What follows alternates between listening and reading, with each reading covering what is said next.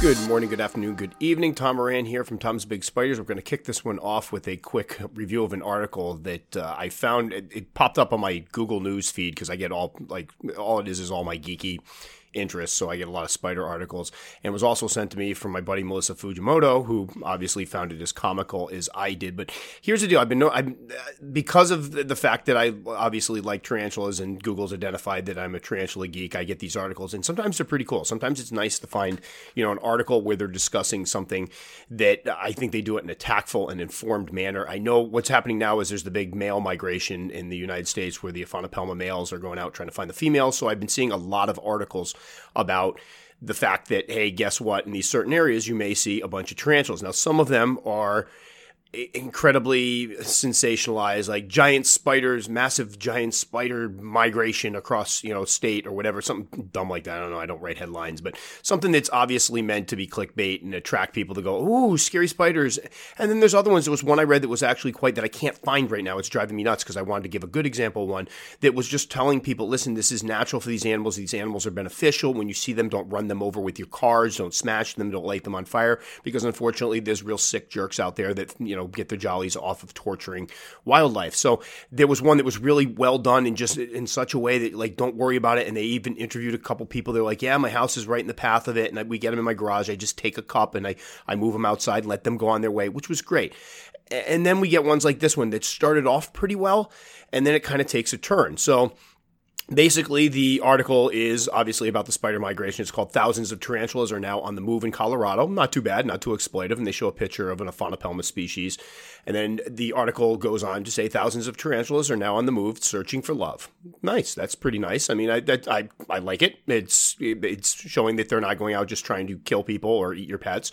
They're actually out there for a reason. They're looking for love. That's f- fantastic. Every year, a massive tarantula migration sweeps through southeastern Colorado as male spiders search for burrowed females to mate with. When will it peak? It's starting to happen right now. The mating season normally peaks anywhere from mid September into early October. So, again, very informative. I like it. No problems there. Reporter Dallas Krenzel from KUNC met with 22 year old Cather Merchant, who says you'll find so many tarantulas running around that they're hard to miss. And that's pretty cool, quite frankly. I live, obviously, I'm in Connecticut. We don't get tarantulas. It, we The closest thing we get is Dolomedes species, the fishing spiders, which are quite large and, and kind of fulfill that itch of finding a big giant spider if you, if you manage to find a female. But we don't get tarantulas, so I'm kind of jealous of that. The student of wildlife and natural resource management is no stranger to the wild world of tarantula hunting. He's found these hairy spiders lurking in parking lots, soccer fields, and even open fields behind Colorado State University Pueblo. According to the Denver Channel, one of the best places to see these tarantulas is at Comanche National Grassland near La Junta, Colorado. So again, great. So far, I'm digging it, loving it. Very informative, well written, easy to read, and hopefully, it'll you know some people that live in this area will read this article and think, oh, this is great. Now I know what's going on. Why there's suddenly all tarantulas in my backyard. So it goes on to say the fall breeding season brings a few different species of tarantulas to Colorado, including Aphonopelma echinum, nicknamed the Colorado chocolate brown, Aphonopelma coloradanum, and Aphonopelma hentzi, also known as the Oklahoma brown tarantula. These hairy eight legged critters can grow to a leg span of up to 11 inches, nearly twice the length of a dollar bill. Okay, so if I was one to add sound effects to my podcast, this is where we'd have the hard car, you know, the car braking, the screeching halt because things just went wonky here. Um, that would make them one of the biggest species of tarantulas in the world. And obviously, anybody that's familiar with the Aphonopelma species knows that there are no Aphonopelma species, unless I, you know, hey, I could be sadly mistaken, but I've done, you know, quite a bit of research and read about Aphonopelma species. I've yet to see an Aphonopelma that is 11 inches long. So this is where it gets weird because somebody obviously thought enough of this topic to write a, you know, an article about it. It's in the Gazette, a newspaper, uh, probably from the Colorado area, I'm guessing. I'm not able to scroll up right now, but it's in a newspaper. You've been, hey, you know what? Let's write an article about this. Wouldn't you do just a little cursory research and find out that that's wrong? Like, where did they get that from? Where did somebody just suddenly throw out the arbitrary 11 inches? And it drives me nuts because, again, up to this point, it's a really good article, but you throw something like that in there, and that's the type of sensationalized garbage that people latch onto. So, unfortunately, arachnophobes and people that may be more inclined to kill them than to put a cup over and move them out are about to find out that apparently there are 11 inch spiders out there that's not helping the cause. Saying that, you know, they max out at around five to six inches or so, that's a lot more reasonable and, of course, accurate. But saying that they're 11 inches, I just don't even understand where that would come from at this point. Like, did they just make this up? Did somebody, that they talk? Is this like fishing stories? Like, I don't fish, so a couple buddies of mine do. But obviously, the, the big joke about uh, fishing stories is the fact that somebody always caught the big one, the big fish, and they, you know, often don't have proof. Is it the same thing that people live in these regions with tarantulas come up with, oh, yeah, you thought yours was bad. We had an 11 inch one in my garage. I don't know. It's just bizarre. And it just seems like with somebody that's obviously articulate and intelligent that's writing this article, that seems to have their heart in the correct place. When they write this, wouldn't you want to make sure? I mean, isn't that part of just journalistic integrity? Even if you're writing for a local news, uh, you know, newspaper, isn't there a point where you go through and check your facts? I mean, it wouldn't take long to look up any of those species and find out none of them get to be 11 inches. So again, I'm not nitpicking this, but this is something that we've kind of talked about through the course of the podcast, and every once in a while I'll break out an article. It just frustrates me because I love seeing tarantulas get good press. I love seeing good articles on them. I love ones that are informative and kind of, you know, steer people in the direction that they're not to be scared. You know, be, you shouldn't be scared of them. You shouldn't kill them. It's a good thing. But then you put something like this in there, and that's only going to cause, you know, a bunch of people running around going, yeah, you know, we have 11 inch tarantulas in our parts. So, very silly uh, mistake as far as I'm concerned that easily could have been fixed. Now, it goes on to say male spiders wait 10 years to reach sexual maturity. Um, I, I would guess, honestly, in the wild, uh, considering how slow Aphonopelma species grow, that's not necessarily wrong. So I'm not going to be hypercritical here and try to pick that apart. I mean, I, I'm thinking ballpark about 10 years. I think those of us who keep tarantulas, and one of the things we're going to be talking about today is growth rate once we get done with this article, realize it's not necessarily 10 years, but uh, that actually sounds pretty accurate, so I'm not going to dispute that. So, male spiders wait 10 years to reach sexual maturity. To find a female mating partner hidden in a burrow about a foot underneath the ground, male tarantulas use their hair and legs to detect vibrations. Sadly, they'll mate once and die, often killed by the female they mate with. Yeah, that's not true. Um, again, it's I understand the thought process by it, and I'm sure they're probably trying to paint a pitiful picture of the males. Oh, I used some alliteration there by accident. Um, by showing that, hey, look, at you don't want to kill these guys. They're out looking for love. These 11 inch spiders are just, they're combing the countryside looking for that lady in the burrow so they can get some love and get munched. Obviously, males can mate more than once. What we found is that in captivity with a lot of species, and I've discussed this with other keepers before, and we've kind of seen the same thing, the males don't go gently into that good night when it comes to mating. I've seen species I paired recently, my Bombocoboculas, my male and female, and the male you could tell was hardwired. Somewhere along the lines, there's certain males that you can tell are very, very well aware that the female is probably going to try to eat them. And they do everything in their power to not become a meal. That's not something they just go right into. And I've noticed, like with the the Bombocobocula in particular, that male was terrified the entire time and basically flipped her over, did the thing, and took off and got the heck out of there. And what we found is a lot of these species, I've even read it about black widows. Obviously, black widows, it's become, you know, a, a phrase like, oh, that woman, she's a black widow, meaning she kills her mate. And what we found with black widows in the wild, the males often get away. The females don't get a hold of them because there's a lot, a lot of the area to escape to. In the wild, you know, you talk about the difference between being in tanks or in enclosures in our collection and being out in the great outdoors there's a lot more opportunity to escape. What ends up happening is situations like when I paired my Hapalopus species Colombia larges and me, like a doofus, left the catch. I, I, was in a spot where I was afraid that removing the catch cup would startle the male right into her and she'd eat it. So I had to leave it in there. Well, she ended up backing the male right into the catch cup and he got munched partially, you know, it was pretty much my fault because there was nowhere for him to go. I'm not sure. She kind of folded him over pretty quickly, but he might have had a shot to escape. So we found that in captivity, you know, obviously in the wild, and we've there's a theory that some species are more likely to eat the males because they need that nutrients to start off because if they're in you know more inhospitable places when they have their sack they're going to need that first meal to jack up so they have something to produce the sack with so it's kind of like the male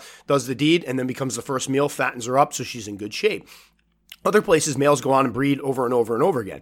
And you'll notice with a lot of baboon species, it's interesting because, you know, they have the reputation for being super defensive, and some people will call them aggressive, but those are the ones that I found that are a little more gentle with the males. The males and females will pair for quite a while, and it's more of a, it's not the male trying to get the thing done and get out of the way. They kind of hang around, and the male just kind of calmly moves off. So, to say that the males only mate once is not true. There are males that will likely mate with a female, get out of the way, she won't eat them, run off, find more females. That's not true. It makes it sound like they just mate and die.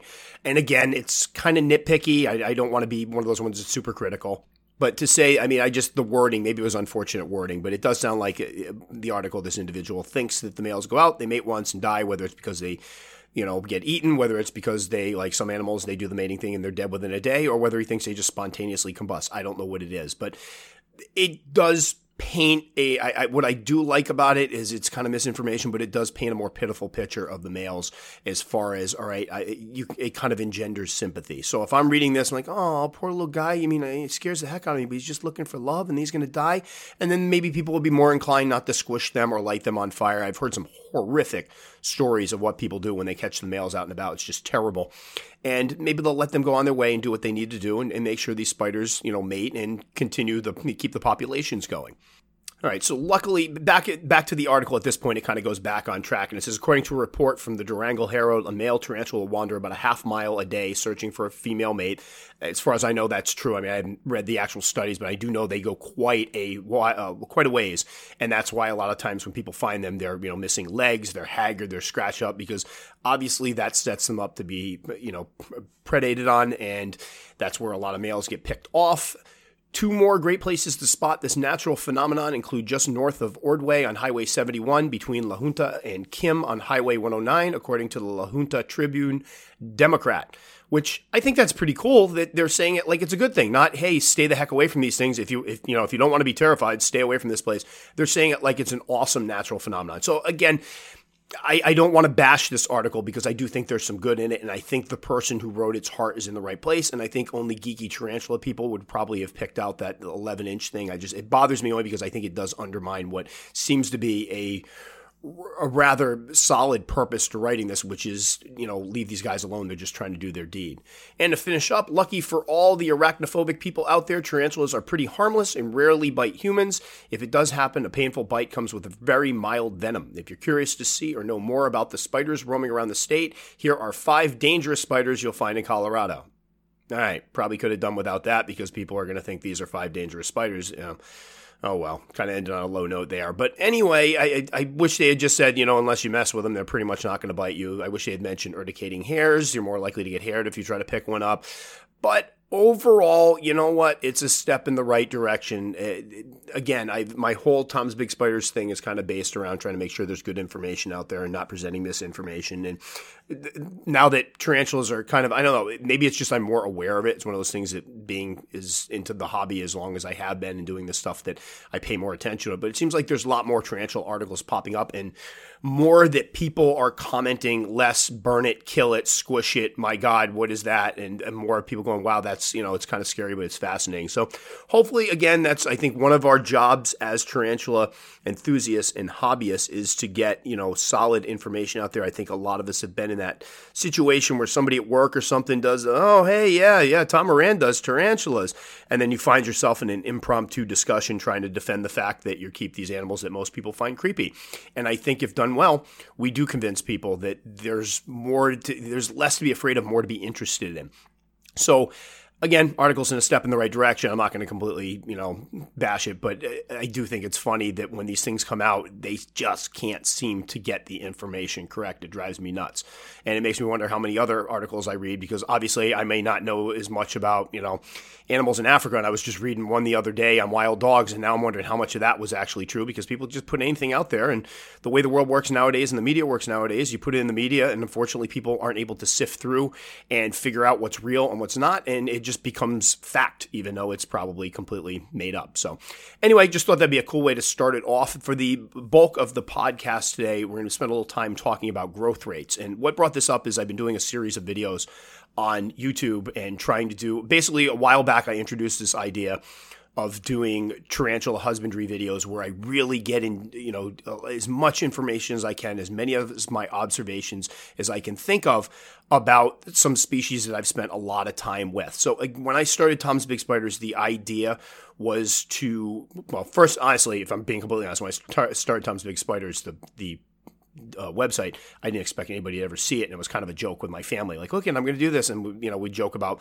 how many people I got. But once I noticed I was getting an audience and people were actually listening to me, the idea was to not just go, "Hey, I just purchased this adult tarantula, and now I'm going to tell you exactly how to keep it," and act like I'm some authority on, because that kind of drives me nuts. It's like anybody can go out there and pick up an adult, and uh, I found when I was looking for information on tarantulas, like if I was looking for, say, C. cyaneopubescens, uh, I would find people that actually kept them and raised from slings. Those were the people I wanted to hear from. But you'd also find people that don't even keep them; that just copied and cut and paste from some other, you know, care guide they found online, and then you'd have people that if you paid close enough attention, they would tell you how to raise them all the way up from the sling, but you found out they just got there six months ago and it was an adult. And again, not that anybody can do this they want, and obviously showing people what you do and how you keep it is great information. It just comes down to when you're trying to talk about it with authority like look at I I'm an expert at this and I never call myself an expert for that reason because you know I change things over the course of the years. I'm still learning. I don't have any degrees in this. I'm a hobbyist who likes making observations and likes sharing the observations. So for me it's important when I'm getting care information not that it's packaged up super nice or not that it's you know they've got great shots of the spiders which are great because it's going to attract more people. Again that's not something something I'm trying to improve on in my own videos right now because I'm realizing I'm, you know, people are going to uh, pass my stuff over because there's slicker productions out there. And, and sadly, people will sometimes look at the slicker production and go, well, that's definitely the better information because look at this guy's got a nicer camera and knows how to use it better. So I just find that when looking for good information, I want to hear from somebody who got them from slings. So, for example, I have my adult female Nhandu tripepii, and I just got an email the other day. Hey, Tom, um, how did you keep her as a sling? And my response was, unfortunately, I got this as an adult. I do not have experience keeping the slings yet. I told them how I would keep the slings, but made it very clear that I don't have that type of experience to be an uh, you know any type of authority on how to keep Nhandu tripepii slings. Now, I think I've kept enough spiders that I probably know what I'm doing that I can keep them correctly. But that's important for people to, as far as I'm concerned, that people know that. I did a series of husbandry videos uh, a while back, or not a series, it was part of a series, but I was doing some of the slings because people were like, hey, you have this species, I have this species, how are you keeping it? And I tried to make it very clear in the video that there's more to come and that you may want to research other. I always tell people to research other opinions, honestly. But for these, it was like, all right, so far so good, but I've only raised them for two molts. That doesn't mean that my care is correct. These guys are very resilient. I could be keeping them completely wrong. They could be dead in two months because of my bad care. So don't just listen to me. Go out and find somebody that's actually raised them to adulthood. And I think that's very important when you're seeking good information. And I'd like to think that's some of what attracts people to the podcast and to my videos in particular. And when I hear positive things said, it's usually people like the fact that I'm transparent and generally talk about stuff that only when I think I know a lot about it. So one of the things I've been doing is this video series. I brought it back. I originally did it. It was part of like I, I plan on doing like a, a monthly series where I covered a bunch of topics, and it just didn't pan out. I just honestly didn't have the time at that point to get it going. But I did create a new style of husbandry video where I it was very note heavy. I lay I tried to show pictures of all the different enclosures that you could keep them in because the, the idea is I kind of when I'm doing this I'm also teaching. With teaching, there's usually notes involved. There's usually pictures. You know, you're, you're trying different ways of saying and presenting things. So the idea is people that are you know just hear things and can watch it on a video will pick it up, but also people that like the notes part. There were notes there, so a lot of heavy notes and things of that nature. And I came back to it for a little while did some stuff with it. Now I'm kind of tightening it up. And now the point of these guys, these videos, is to get is have it focus on the spider. So it's not going to just be the rehousing videos. I think those are great, but focus on the spider and give as much information as I can think of from my experience. And I also listen to a lot of other keepers because I talk to a lot of people. So I hear different things about spiders so I can kind of check my own information. And one point that's come up repeatedly and that I'm, you know, still I'm doing a video right now on Grammostola pulchripes, one of my favorite species of all time. Been dying to do like I've done a couple little videos that are older crummy videos that aren't really nearly as good as the ones I'm doing now. It's back in the old day was me holding my phone in my tarantula where I'm just talking. They were just they were terrible, but people seem to like the information. So I'm covering that species, and I got to the point where each of these videos I talk about their, you know, what maximum size they get, and I talk about growth rates. And the problem I found over the years is growth rates vary widely depending on a lot of different factors, and sometimes I think it's just specimen to specimen. So, for example, I have a Brachypelma auratum that I picked up, I believe, five years ago now. That is, I think, right around three and a half inches, but she took when I got her, she was about a third of an inch, maybe a, maybe a quarter of an inch. It was a time, one of the tiniest slings I ever got, but took forever to grow. So I've been, you know, I've done. She's been featured in a couple videos, and I posted pictures up of her up, and I've talked about how slowly she grows. Now, here's what we talk about all the time about the difference between you you see something in your own collection and for a lot of us, it's difficult not to just assume that's the norm. So, for example, I saw my Brachypelma auratum. She took forever to grow. Obviously, Brachypelma species are notorious for taking forever to grow. And I just assumed that was the norm, which I do think for most people it is. However, I've had a few people come forward, you know, in comment sections and say, yeah, I got one at the same size. She's already an inch after about seven months.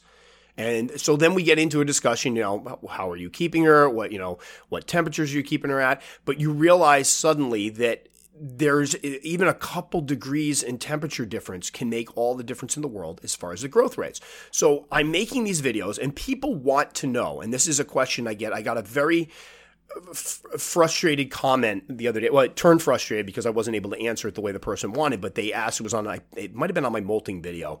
And they basically asked, uh, you know, you talk about pre molts, you talk about molting. Well, how long does it take a spider to molt? Or how, how long between molts? And how long should a molt take? And my response was, unfortunately, there are so many variables in, in terms of spider growth rate that there's no way. The reason why you haven't seen anybody do this is because you can't accurately do this. I can't tell you that it's going to take your C. pubescens exactly two months to go between molts. I can't do that because there's so many factors that weigh into it. The, the spider's genetics. Sometimes people think the sex has something to do with it, and just a, a matter of a couple degrees, one way or the other, can drastically change how quickly they grow. So I've struggled with this on my videos, and I do want to do again. These are super thorough and I want to report the spot I run into is I want to report my own observations. I think that's something, it, it, seems to me people appreciate that. And I, I get a lot of thank yous for the fact that I'm sharing what I'm seeing in my own collection. And I never present it as, or I try not to present it, God knows I've probably slipped before, as this is the norm. In other words, I'm not going to say my spider took four years to go from a quarter of an inch to one inch that's what you can expect from yours. I put it out there more so that people end, that end up with the slower growing specimens realize, oh, I could have the same thing happen. It's sharing your experiences. Again, one of the reasons you go out, and I encourage people to go out and, and listen to other people and look for, you know, go on the boards, go on the boards, ask people because you're going to get a whole different group of answers as far as, especially to questions like that. So I'm trying to do this Grammostola pulchripes video, and I have a whole section on it where I talk about my two babies. The first two I got, I got from Jamie's tarantulas. They were about, I'll say, a third of an inch long. When they get that tiny, I think some people overestimate the size of their tarantulas. Sometimes they they hear they think you know a third of an inch, and then a third of an inch spider is, is very tiny. And I put them up in the AMAC enclosures, the Jamie's enclosures. Gave them the substrate to dig in. They uh, as the Grammostola pulchripes will do. Did I say pulcher earlier? Pul- just know that if I said poker, now I'm second guessing myself that I might have said the wrong species. We're talking about poker peas here. And I put them in these containers. They ate a couple times. I was giving them pre kill because they're super tiny. And then right around, I think it was like October, November, both of them burrowed and buried themselves completely. They didn't come out again until April. It was a long time. I honestly, and this was several years ago, probably uh, six years ago, maybe.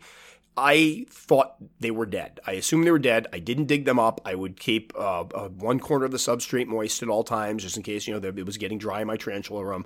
This was before I had the heater in the tarantula room because right now the tarantula room never dips below around 72 or so on the lower shelves, and back then it would easily hit you know 68, sometimes rare occasion 67 and they obviously didn't come out for a long time. And when they both reemerged, neither looked like they had molted. So this looked more like a fast than a molt. I can't be positive, but I have found with my G pulchripes, they will throw out the molts. Usually there was no molts thrown out, and they look pretty much the same size they did before. They were still a little bit chubby. So this was a situation where they fasted. And I will obviously the growth rate because of that. When you spend the first, you know, several months of keeping a spider and it's tiny and it doesn't grow at all, that's really going to kind of slow down the growth rate. And it took these guys a good oh god, it was close to two years, I think, to finally hit that one inch mark. Now, once they hit the one inch mark, they were fine. They were eating like pigs. They were the growth rate seemed to speed right up. So anyway, I'm mentioning this in both the article and the video. But the last time I mentioned this, I had several people come forward and went, "Wow, there must have been something wrong with yours because mine hit one inch easily within you know six or seven months." And again, then we start getting into the discussion of temperatures and whatnot, and come to find out theirs were kept around mid 70s to 80. Well, one was kept in the mid 70s to 80. One of them was kept in the 80s. So I always mention in all of my videos and all my articles that obviously warmer temperatures lead to faster metabolisms, which usually lead to faster growth rate to a point, especially with slings. It's more so apparent with slings, I think, than adults. So let's make that differentiation. But early on, if you keep your slings at warmer temperatures, you're generally going to have much faster growing animals. And so it's tough because I found that it can be a matter of degrees, like a couple degrees can account for so much difference in growth rate. So, uh, for example, I was talking to uh, a guy who was raising Grammostola pulchra, and he I was talking about how mine took forever to grow. And there's some thought that quirogai and Pulchra grow at different one grows faster than the other, and then there's thought that they're all quirogai or that, you know, the Pulchras that are in here, we're not sure which are Pulchra. That's I've covered that whole topic before and will the real G Pulchra please stand up? It was an older podcast. But there have been people that have reported drastically different growth rates with their Pulchra. And in my case, I was telling the guy how long it took mine to go from about three quarters of an inch to it was about an inch and a half and start showing its black color. Well, his was kept at I swear it was like two degrees warmer overall, just during the course of the year, two degrees warmer. And his easily hit three inches in the time that mine hit like an inch.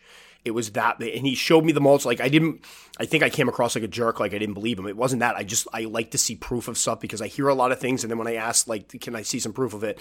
Nobody, you know, ponies up and shows me anything. But he did. He was able to show me all the molts dated, and this thing molted several times in the course of uh, mine molting like once. So we start looking at, I think what I'm starting to discover just from my own keeping and from, you know, talking to others about when they keep theirs is that just a couple of degrees can make a big difference with some of these species. Now, there are some species out there, and I'll just point them out, like the Poecilotheria species. I've had fast growth rate with them even when I was keeping my tarantulas cool. There's something about those, and obviously, most of them come from very warm regions. But the majority of my Poecilotheria species, I have monstrous growth rates on. There's no issues there.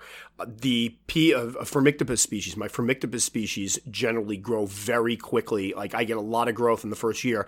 And just before this article, uh, before this article, before this podcast, I went back and looked at some of the dates when I acquired mine, and a lot of mine were acquired as slings in October, you know, September, October. So in the fall, when my temperatures in my house were getting much lower, my first two P Cancerides I picked up, I believe, around October, and they grew straight through the winter. They were putting on massive size. It was no issues whatsoever with growth rate.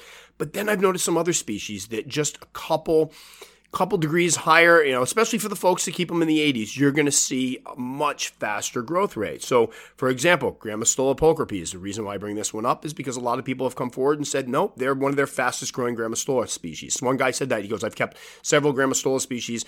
The pulchripes was easily one of the fastest growers I've ever had. And it ended up he was in California, someplace where the temperatures there are almost always in his tarantula room in 80s. So obviously that had a big impact. Now his did slow down a bit once it got again. It's more the slings and juveniles that you're going to see that faster growth rate with. But his did slow down a bit once they got larger, but his lapped mine in terms of growth. He and I remember specifically because one thing I found with the G Pulchripes, and I've had other people back this up, is once they hit that magic inch mark, they seem to really the growth rate seems to pick up quite a bit. It's that earlier time period when you first get them and they're like, you know, a quarter of an inch or a third of an inch, it seems to take them forever to reach that inch mark. And I have heard this from other keepers, but again, we're talking about people keeping them at room temperatures and, you know, possibly down to the low 60s, but most, most of the people I've talked to, it's right around in the 70s.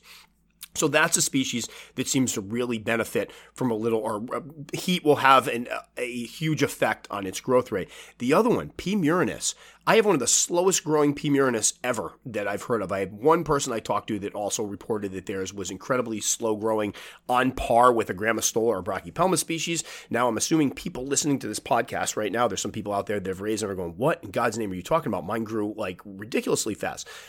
Apparently, this is one of the species that if you have those higher temperatures, you're likely to see a much faster growth rate. So mine was one of the first slings I ever got. It was before there was any extra heat in my tarantula room. That room would get chilly, and I did pick it up. That was one of the ones I picked up in October. I remember that one very clearly because I had gone to a horror expo and brought a bunch of money with me, and I didn't end up spending a lot of the money. I'm like, you know what? I'm going to order some more tarantulas.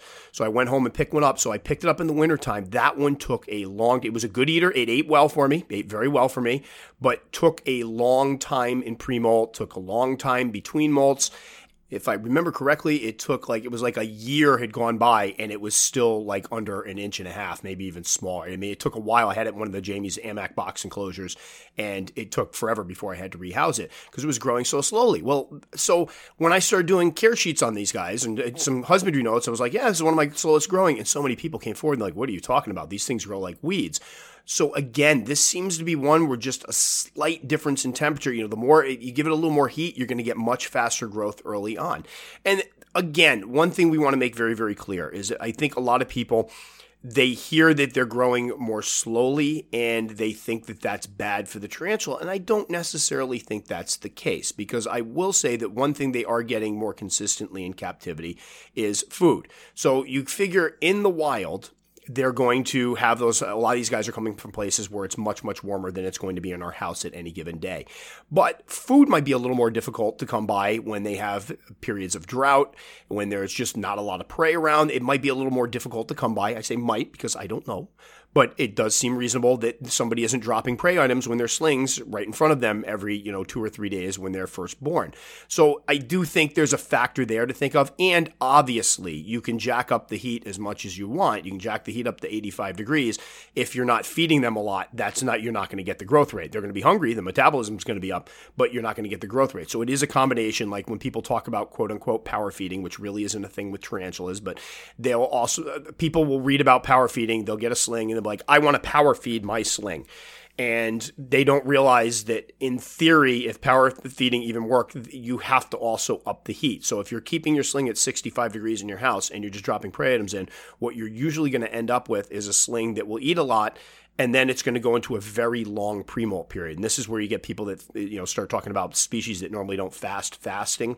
It's because they spiders will eat so much, and then if they eat a lot in a shorter time, they just spend longer in the pre-molt period. Especially if the temperatures aren't up. You raise the temperatures, it seems to just stimulate everything moves faster. So I think one of the things I would love to hear from people is just species and this would be great for me because I'd love to revisit this in a video or something and talk about growth rate but I don't have all the information to do it but one thing I'd love to hear from people is what what are some of your experiences with faster growing or slower growing tarantulas meaning are there species out there that you hear people go hey these are incredibly slow growing but you have one that went from you know quarter inch to three inches in a year. So, for example, another one that comes up quite a bit is Brachypelma hammeri. I have eh, my hammeri is growing at a glacially slow pace. She barely, I mean, it's years between molts now. She's not that big yet, probably four, four and a half inches or so. I've had her for several years. Her appetite's eh, okay, but I do keep her on a lower shelf. Her temperature's probably through most of the year around, like right now on that shelf, I think it's about 70, 72. And during the summer, it'll hit, you know, high 70s, but she doesn't grow particularly fast. And I've talked to other people that, you know, they said they're slow growing, but there's a running laps around my girl. So I'd be curious to hear from other people out there. What are some of the species that A, people talk about being fast growing? B, people talk about being slow growing that you're seeing the opposite from. And then when you chime in, it would be great if you could kind of throw out what temperatures do you keep yours at. That's an important factor because I have when when it's when it becomes odd to me is when people will go like I had somebody on a YouTube video comment on it might have been the the Porteri, my G Porteri, and said that theirs grow really fast and really quickly. And I go, oh, well, what are your temperatures? And they're like, ah, 72. And that weirded me out because I'm like, all right, that's basically what mine are. So sometimes I think you just have a situation where the animal's a better eater, grows quicker. Obviously, people are different that way. Any animal, there can be differences between from specimen to specimen as far as just their own genetic ability to grow, you know, slowly or quickly. But I do think a lot of it does have to do with the temperament and the environment. I've also heard from people that keep them in very dry environments that they get faster growth rates. So I was talking to somebody that was in California where they talked about their temperatures were not just, it wasn't just their temperatures were high, but it tended to be rather dry there. And that seemed to stimulate the growth. So I had a buddy of mine that was keeping, it, it was Hapalopus species Colombia larges. And I thought they were one of my fastest growing species. I had a male mature out, and I believe it was like 13 months. It was just over a year, and that was one of the fastest ones I'd had mature out. Besides my C. darlingi, matured out pretty quickly as well. But I remember being surprised by it. And she's like, "My male matured out in six months." I'm like, "You've got to be kidding me!" And we started talking about it. like, "It's super humid," but I believe it was from a drier area where the temperatures were always right around 80 in her house, and just the the amazing growth she got. Her female was she had a breeding age female, I think, in like a year and a half or something, where it took me a lot longer than that to get mine up to breeding age. So I do think that's something I struggle with when I do these videos and I do the husbandry because people want to know what the growth rates are. People want to know if I get a sling, I can expect my spider to start showing adult colors here. That's probably one of the biggest questions I get when I do a video or husbandry video on something is when do they show the adult colors? How long do they take to grow? And it can be so difficult to answer without getting into a long-winded discussion about there are so many factors personal genetics of the, spe- the specimen you're talking about. The temperature is obviously a huge one. The feeding schedule is a huge one. And there's some of us that suspect that maybe the ambient humidity in the room, not getting into changing humidity or anything, because I don't think there's enough here, but I have heard of situations where it seems like if it's drier for some reason, they do better. And that could be because of their natural surroundings. That could be a period where there's food you know that could be their hot season where their metabolism is jacked up the the overall humidity is going to be low but they're going to find a lot of food who knows it, it's something to look into when you look into where they come from in their natural habitats. But i do find that a difficult question to answer and it's one that keeps getting asked. So the point of the podcast today was to more share some discussions for people that are just getting into the hobby. Know that if you ask people how long does it take you are probably going to end up with a bunch of different answers and none of them are wrong. None of them are incorrect. It just depends on the situation. So the best questions to ask are what growth rate did you get with yours how often did you feed them? What temperatures are they kept at? And pay careful attention to those winter temps because what I'm realizing now with some of mine is that they will. I, I, have certain species that seem to be, if the temperatures dip to a certain point, it seems to trigger that idea that they're not going to be eating much and they kind of shut down. So, for example, for those two G. pulchripes that we started talking about, I'm fairly convinced that it was a combination of the temperature dropping to the 60s, the, the high 60s, and the fact that, that when the heat kicks on in my house, it dries out the air air, so my air in here is very, very dry. I'm thinking those two factors triggered something that's in their genetics to recognize, all right, food's going to be scarce now, time to you know close up shop. That's my guess. And a lot of people back in the day when people used to get G. porteris, they would find that they would be triggered to stop eating during certain times of the year. Some people thought it was it aligned with what the winter was in Chile, that they just naturally recognize this type of year I don't eat. I have a funny feeling they recognize other factors that we might not think about, like how dry it is in the house, how warm it is. It could be cooler, but drier. That could send a message to the tarantula as well. So I do think if you're asking those questions, you need to you need to follow it up with a little bit more and lead them a little bit more with how quickly did yours grow? What temps you check, you know, what is your local climate? What is what are they kept at all year round, winter and summer, the warm months and the cooler months, and that's going to give you a better idea what to expect. And then what you can do is kind of get an idea of which of those climates uh, climates matches your own. So, for example, being in Connecticut, we're going to have hot, often humid summers. We're going to have long, you know, it, honestly, in the grand scheme of some other people in New England, we have milder winters, but it does get cold. Heat does kick on. Air does get dry. You're going to want to talk to somebody that has that kind of same situation to get a better idea of your growth rate. Because other than that, if you can't pinpoint some of those things and narrow it down and get a better idea, it's kind of a shot in the dark. I can't tell you how long it's going to take yours to grow. I can't tell somebody, all right, you have a quarter inch B. hammeri. you can expect to see adult colors in a year. You just can't because there's too many factors involved. So to the new keepers, this is what you have to expect if you're getting into it. it, it that this can be a tough one to pick out the growth rates. And eh, I think some people get frustrated because they can't seemingly get straight answers, but it's not, we're not trying to, you know, confound you or anything. It's, you're not going to necessarily get consistent answers across the board. Now, for you folks who have kept for a while, I'd love to hear some stories about your growth rates. What are you keeping them at? What are you seeing as far as growth rates? Are you seeing growth rates that seem to be much quicker than a lot of the people that you hear about? Are you seeing slower ones? I'd love to hear it because, again, part of the Tom's Big Spiders for me, selfishly, is collecting information for myself. And again, I turn around and anything I find out here, I will obviously turn around and report on. And I would like to do something. I would like to do a, you know, an update podcast and talk about this. And I would like to do a video talking about this because I think it's important information that people need to know and be aware of that isn't often covered. And it's kind of difficult to just in the middle of a husbandry video stop and go into a big, okay, let's talk about growth rate. It just, it would bog the whole thing down. But it would be nice to do a video and be able to go, if you want to hear more about growth rate, check out this one. Or if you want to hear more about growth rate, check out this podcast. But what is everybody seeing? What have you found? What are some species that you found that grow a lot faster for you or a lot slower? I'd love to hear what you guys have to say.